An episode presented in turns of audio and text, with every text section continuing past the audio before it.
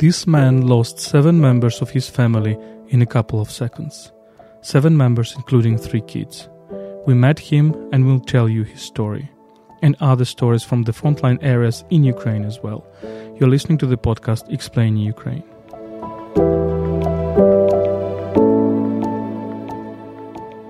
Explaining Ukraine is a podcast by UkraineWorld.org, a website in English about Ukraine. My name is Volodymyr Yermolenko. I'm Ukrainian philosopher and journalist, chief editor of Ukraine World. My co-host is Tetiana Ogarkova, Ukrainian scholar and journalist, head of international department at Ukraine Crisis Media Center. Ukraine World is brought to you by Internews Ukraine, one of the largest Ukrainian media NGOs. Let me remind you that you can support us at patreon.com slash ukraineworld. You can also support our volunteer trips to the frontline areas at PayPal, ukraine.resisting.gmail.com. Let me also announce that we have a podcast in French, L'Ukraine face à la guerre. If you're a French speaker, it can be useful for you too.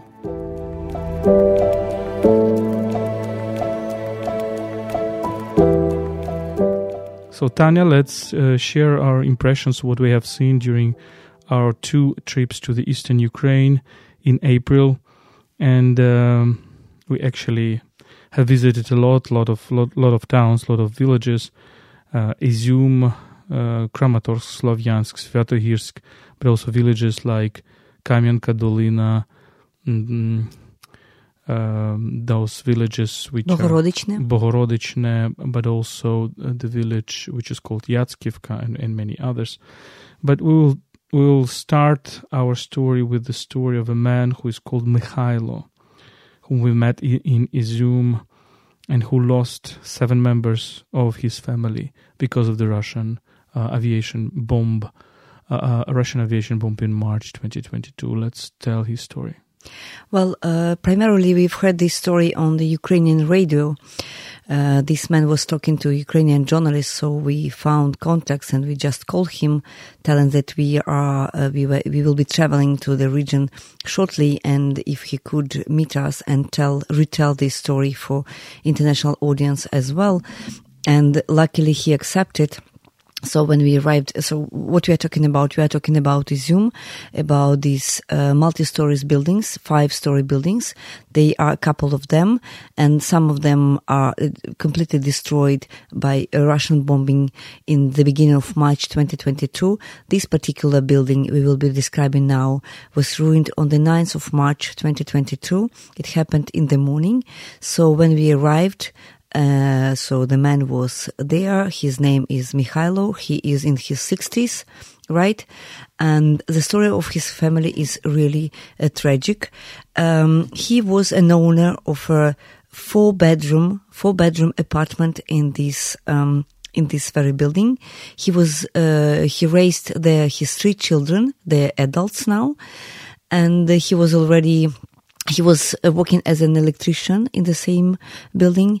And when uh, combat started back in Feb- late February and beginning of March, there were a lot of shellings inside the city. So his daughter with his, with her husband and with their three kids, three years old, 10 years old and 15 years old. They were really scared. So what they did at that very moment, they decided to come to the apartment where this young woman she grew up. So the apartment of her parents basically and his father is Mikhailo and so they moved in into these five story buildings on the street uh, Pershotravneva um, uh, just a couple of days before before the strike. Um, the, the, shelling was really intense during these days.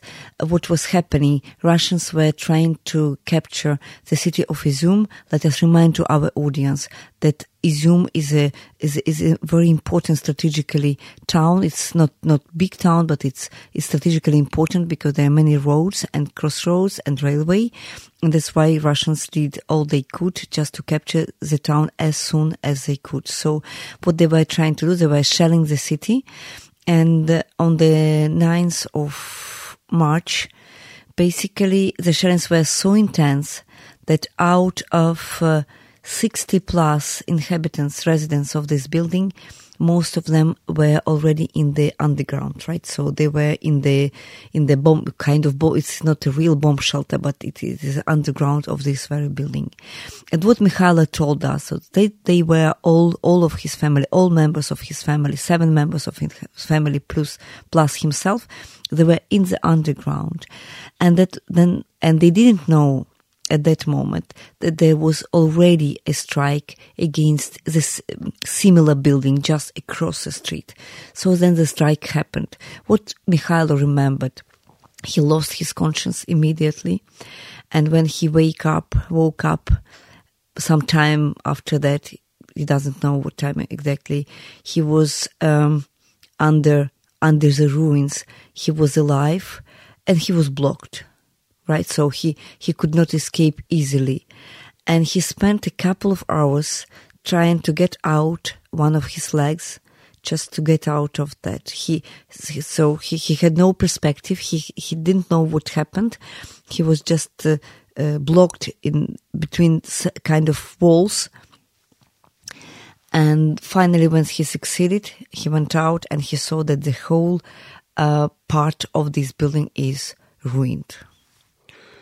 Yes, and we, we need to explain to our audience that uh, Russians were um, um, striking Izium with aviation bombs, with pu- uh, with big and very destructive aviation bombs. We are told that these are 500 kilogram bombs that they also used in Sumy, that they also used in Borodyanka and many other places.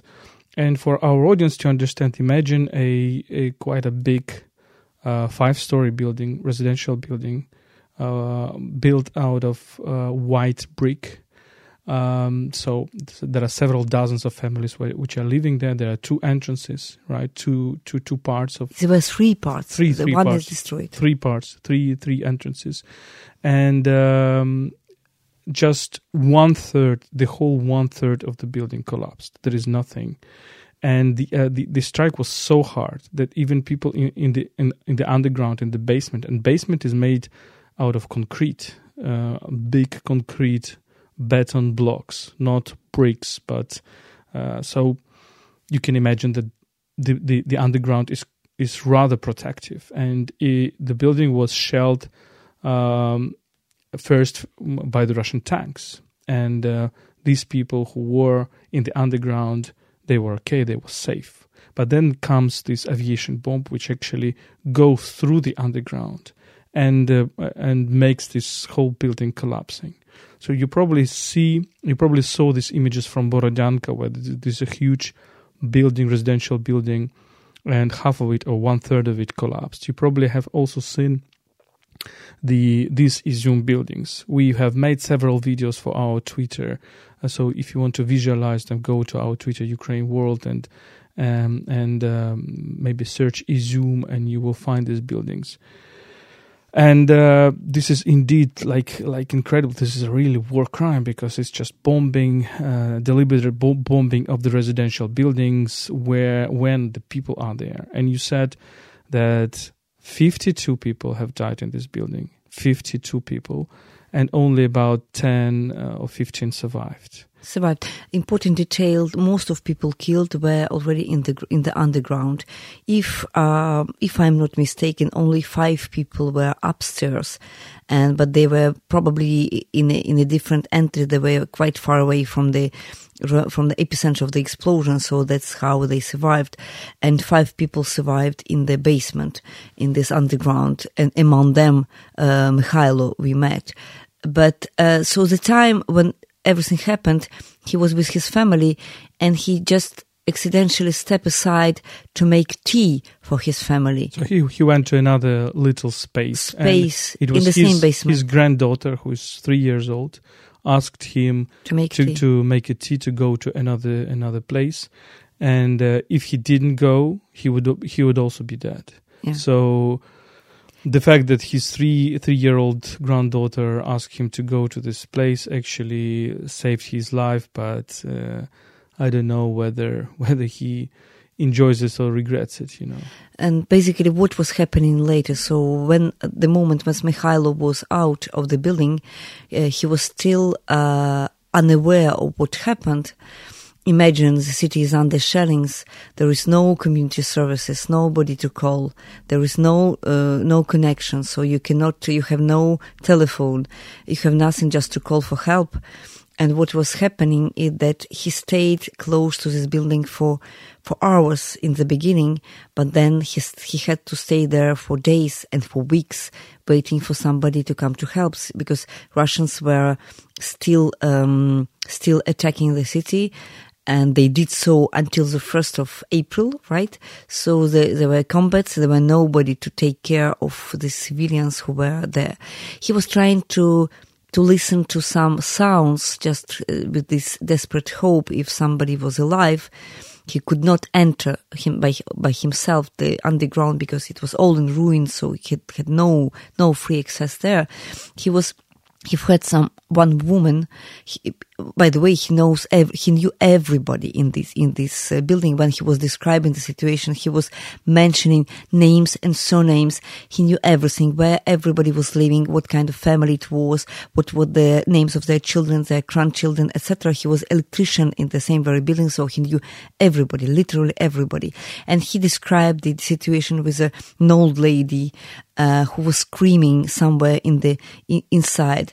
They managed to to make the way until until the, uh, until her, but the problem was that this woman was trapped in the ruins in a way that she couldn't go away. So kind of her, her, her hand was in between different walls and they could do, do nothing for her. She was screaming uh, and crying.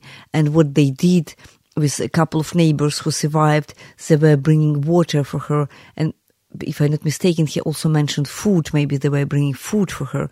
But the problem is that they couldn't get her out. And this woman was still alive, severely wounded for a couple of days. Don't know exactly how many days. And then she died, trapped in this uh, in this basement. So w- when I think about it, I'm, I mean, it's it's it's very hard to think about it. Like a man who who just understands that his family does not produce any sounds. So he asks them, he, he calls them, but there is no response from from the grandchildren, from her daughter, from his daughter. And then during the month, almost a month, uh, and in Izum, it's a, it's a harsh war. It's a, it's a very very hard war because it's a real very hard battle, and Russians are destroying everything, and nothing is working. So there is no rescue team to get the bodies out and uh, for for the whole month he is just you know going around the building and and kind of protecting it from looting or something else. And the rescue the, the rescue team comes only when russia fully occupies the city. It's the 1st of april so 3 weeks have passed. And then uh, they are doing for for how long for several weeks i think for the whole month the excavation because the underground is full under the ruins. And I think he got the body, uh, the bodies of his family when on the twelfth of May. So one by one, he was able to discover all the bodies of his uh, relatives, his wife, her uh, aunt, his daughter with her husband and three grandchildren. So, so seven. For, for, for two months, he was kind of this. He was waiting for the bodies of his no, family. No, no, for two months, for one month and one week. Let, let us say. So the strike happened on the 9th of March, and he was able to see uh, the bodies on the twelfth of May. Of May. These are two oh, months. Of, no, of, of April, sorry. Of April, April. Of, April. One month. One no, month. But but he said that the the final the, the full excavations were finalized, I think, in the, the end, May. In the end, in the end of the April, beginning of May. So yeah. other relatives, other families were uh, waiting even for longer. But um, he was all, he also told the story of the funeral. It is also very um, important because um, you probably remember the images of this uh, improvised cemetery in the forest of Izum, where ex- exhumations were taking place right after the liberation of Izum, and um, people were buried there uh, very under under under numbers, and a lot of people who died in such situations were buried there. But uh, the family of um, of Pan, of Mikhailo was lucky, lucky if you can say lucky in this situation enough. He was there alive, so he he took all the bodies and he was able to bury them correctly on an official cemetery under their real names. He was able to recognize the bodies of his relatives and to give them peace, you know, um, in this tragic situation. So he was busy basically with all these things during the uh, big part of the occupation. So he was just living close, where, where he was living. He was, he stayed for first days close to the building. He was living in, it, at his colleague's place. I don't know, several meters, several thousand, several hundreds meters from there from the place so he was present on the site all the time and he was busy uh, by all these uh, activities during the first months of russian occupation.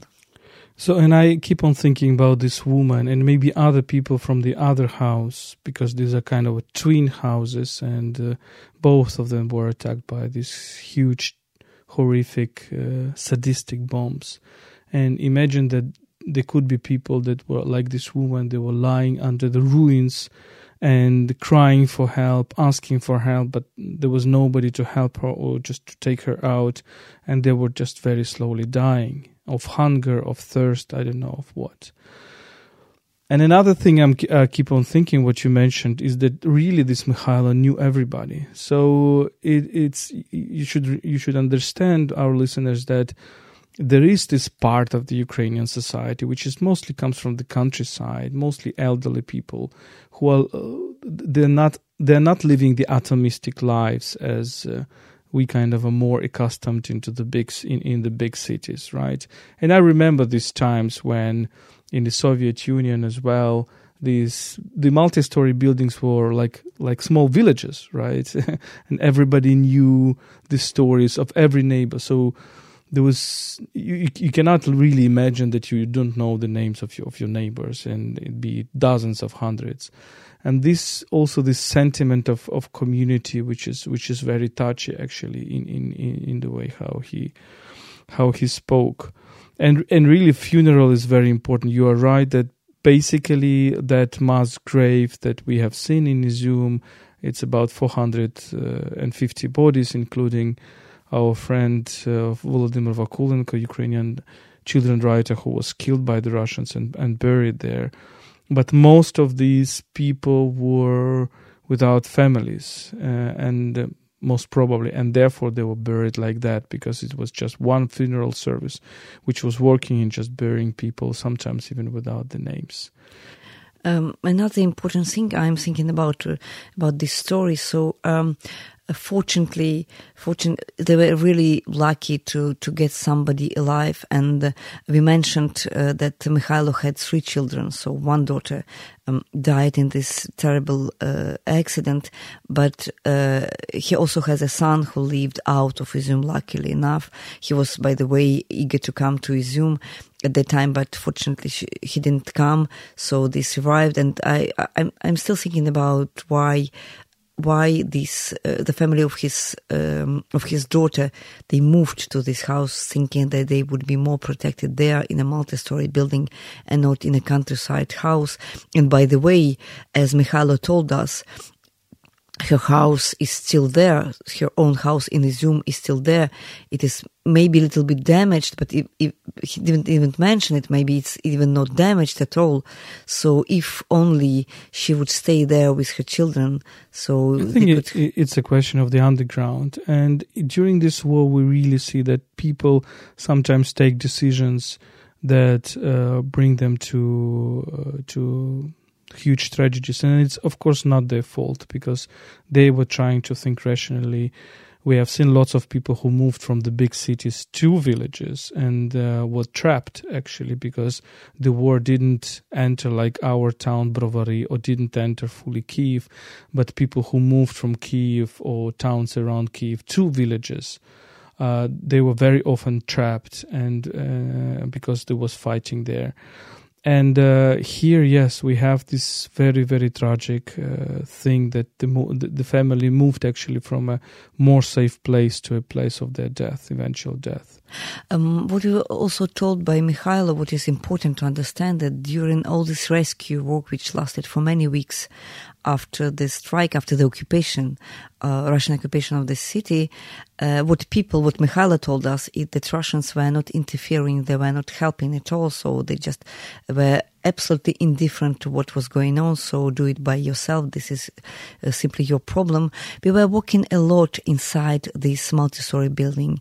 You know, when you enter an apartment and you see kind of uh, uh, still life around, so you can see furniture, you can see I don't know, toys for children, uh, books, uh, all these human belongings which are still there.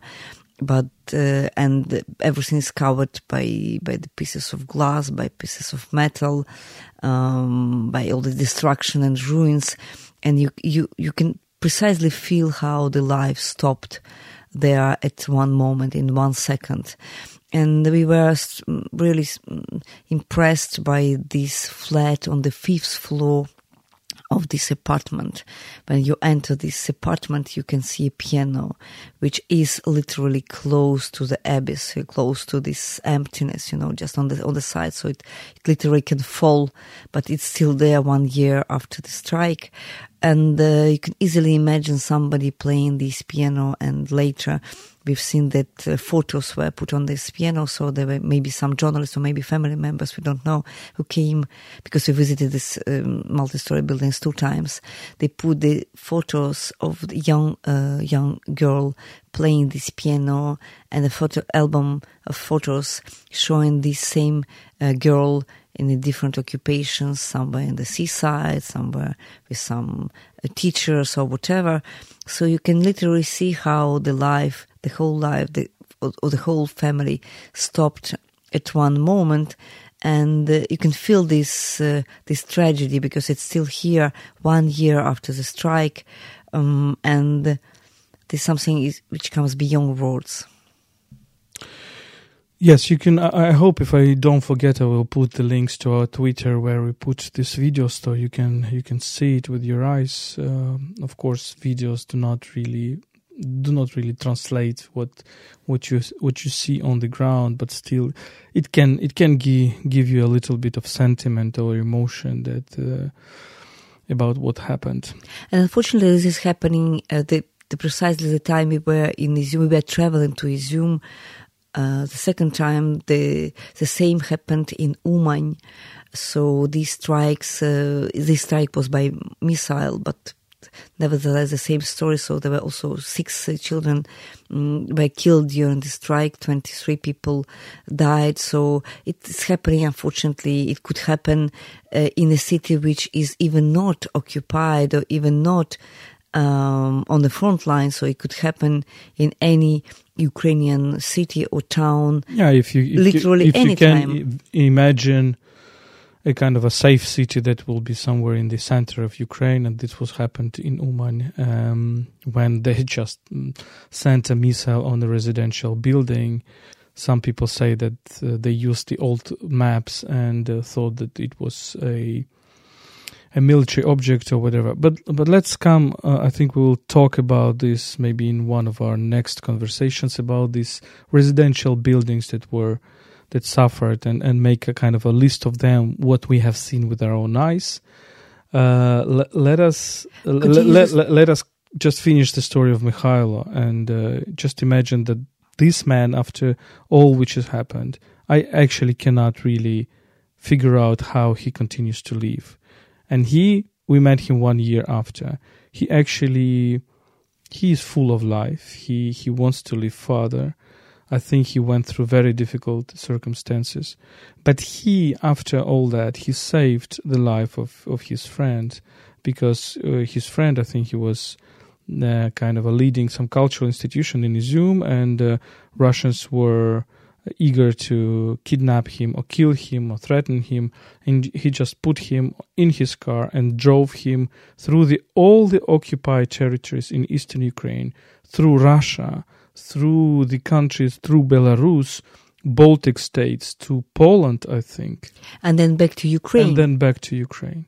So this man found the forces to save another person's life, literally, important detail this friend has a chronic disease. So what he lacked most he lacked medicine because there were no pharmacy working at that time in Izum so basically i we can we, he didn't mention the age by but i my guess is that this was an old man. So in, in his 60s maybe like Mikhailo so they made this crazy journey uh, with the, in, on a Ukrainian car because this man he had a car, but he, couldn't drive. So Mikhailo drove him literally through occupied territories and Russia and Baltic states. And then he, Mikhailo was able to join his son, um, in the central Ukraine region. So, uh, so he was still able to, to, to, to, spend some time with his, the rest of his family. But most, uh, the, the most striking um, detail is that then he was invited to come back to Izum after the liberation. So he he arrived quite shortly after the liberation, and he found a job. So he was proposed a job uh, in Izum, which he accepted. And so what he does basically now, he has an apartment of his daughter, which is still you can live in because he lost his own apartment but he he found it he found it uh, let us say a woman which uh, he lives with her now. So it's it's about hope. It's about about that life continues even if you're in your 60s and um, we cannot we will never be able to imagine uh, what this man was through during these first hours days weeks and months after the strike. Uh, but uh, but his story also is a story of how you can survive and continue to live despite these completely awful circumstances. Yeah, so let's move on. We visited other places as well, and maybe we will just briefly inform you about what we have seen and maybe some our impressions. let us talk to something positive uh, or the, the kind of a bright side of it, not bright, but maybe good side of it. That uh, in many places which are under the ruins, we, we have seen that the life gradually comes back, like scrolling uh, a little bit, uh, step by step comes back. We have we spent a night uh, with our colleagues from PEN Ukraine uh, that we made a volunteer trips to, to, to these areas. We spent the night in Sviatohirsk, and we informed you about Sviatohirsk, I think, in a couple of uh, episodes before. This is a really lovely town uh, which had about 4,000 people uh, before the big war. Next to it is uh, one of the one of the big monasteries, the Sviatohirsk Lavra, a wonderful wonderful river which is called Siversky Donets and then there was a both religious and recreation space a recreation place so lots of fine hotels in pine forests with with uh, with basins with uh, with pools with everything with spa with everything you need. Uh, the last time we visited it we have seen only ruins. This time the ruins are there but we, we just went a little bit further and uh, we stayed in a hotel in a hotel in a forest which provides delicious food and fantastic restaurant. There are civilians who come, there are military who come there. So mm, imagine a town 30 kilometers from the front line, fully destroyed, but still there is something which is functioning. And uh, the town where the Russian uh, missiles can come uh, at any moment, and they were actually arriving after after the liberation. And then we've talked to to a person who is in charge of the of the city and uh, who is kind of a mayor of the head of military administration, and he showed us what what is going on, what he tries to do for the civilians, and uh, this is quite an energetic man. So he is kind of a full of full of hope. He he is sure that Russians will never come back here. He is certainly sure about that, and he is saying how the the the town is trying to uh, revive itself, and it was quite promising. Yeah, the, the biggest problem in Svetohirsk was the water supply for multi-story buildings.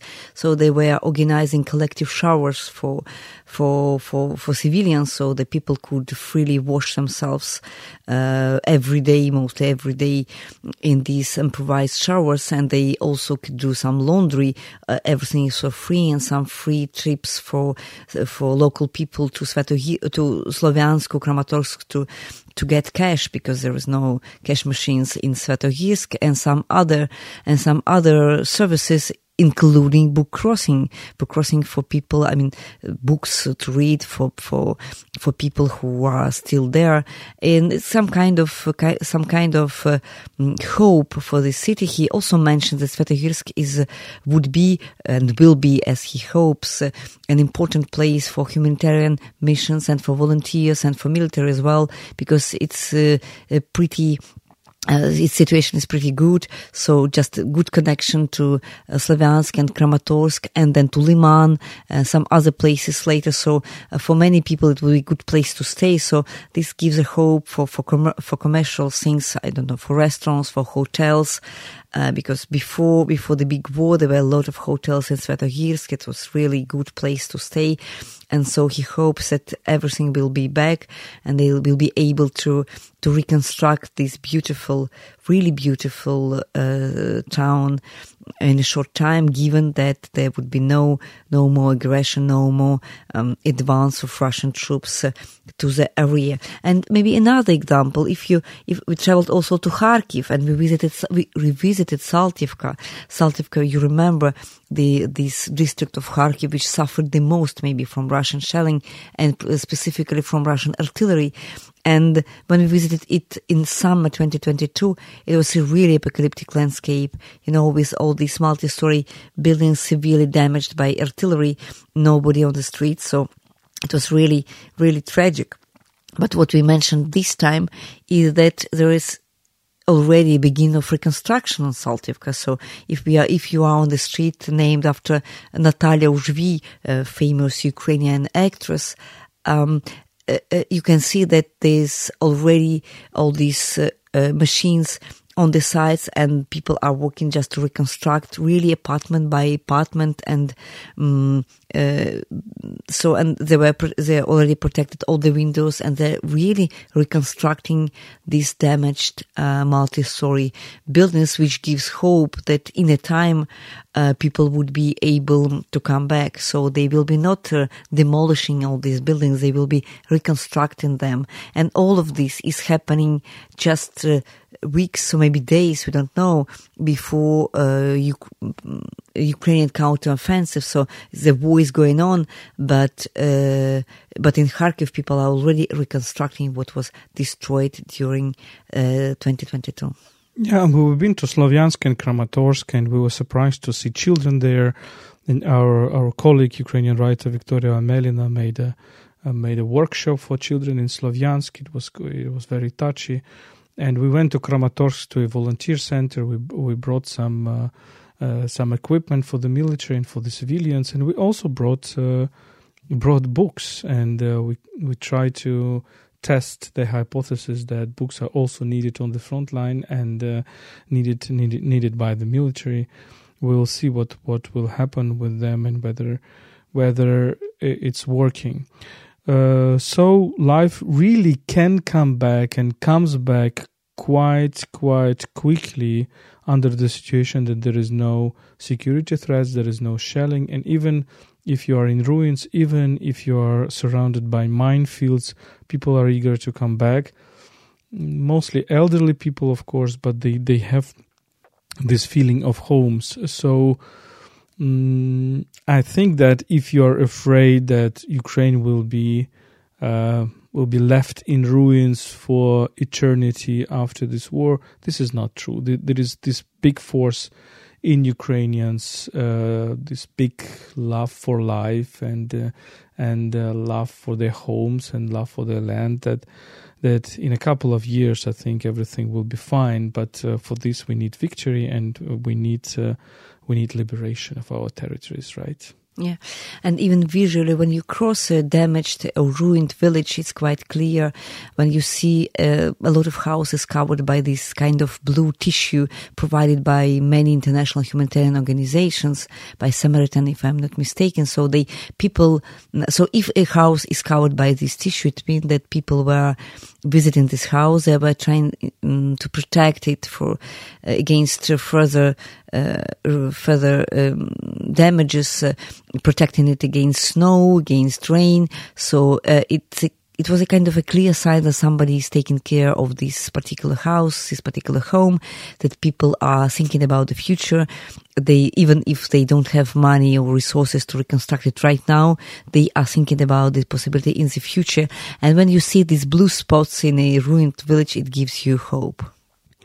Yes, for example, when you come on the road uh, from Izyum to Kamianka, and this is coming coming from the hill to to a valley, and the first time we entered there, I remember this completely destroyed village, like hundreds of homes which are destroyed, and uh, the the roofs are inexistent. There are just uh, a few wooden wooden blocks. Uh, in, instead of the roof like skeletons, like skeletons of some some animals. You kind of enter enter the the big home cemetery, right? And uh, this image, this metaphor that homes are also people, and you can have this cemetery of homes, is also present in Ukrainian art. We have seen. Uh, uh, a, wonderful Ukrainian artist, Konstantin Zorkin, from Kharkiv, who is now taking this as a metaphor, uh, cemeteries of houses, and he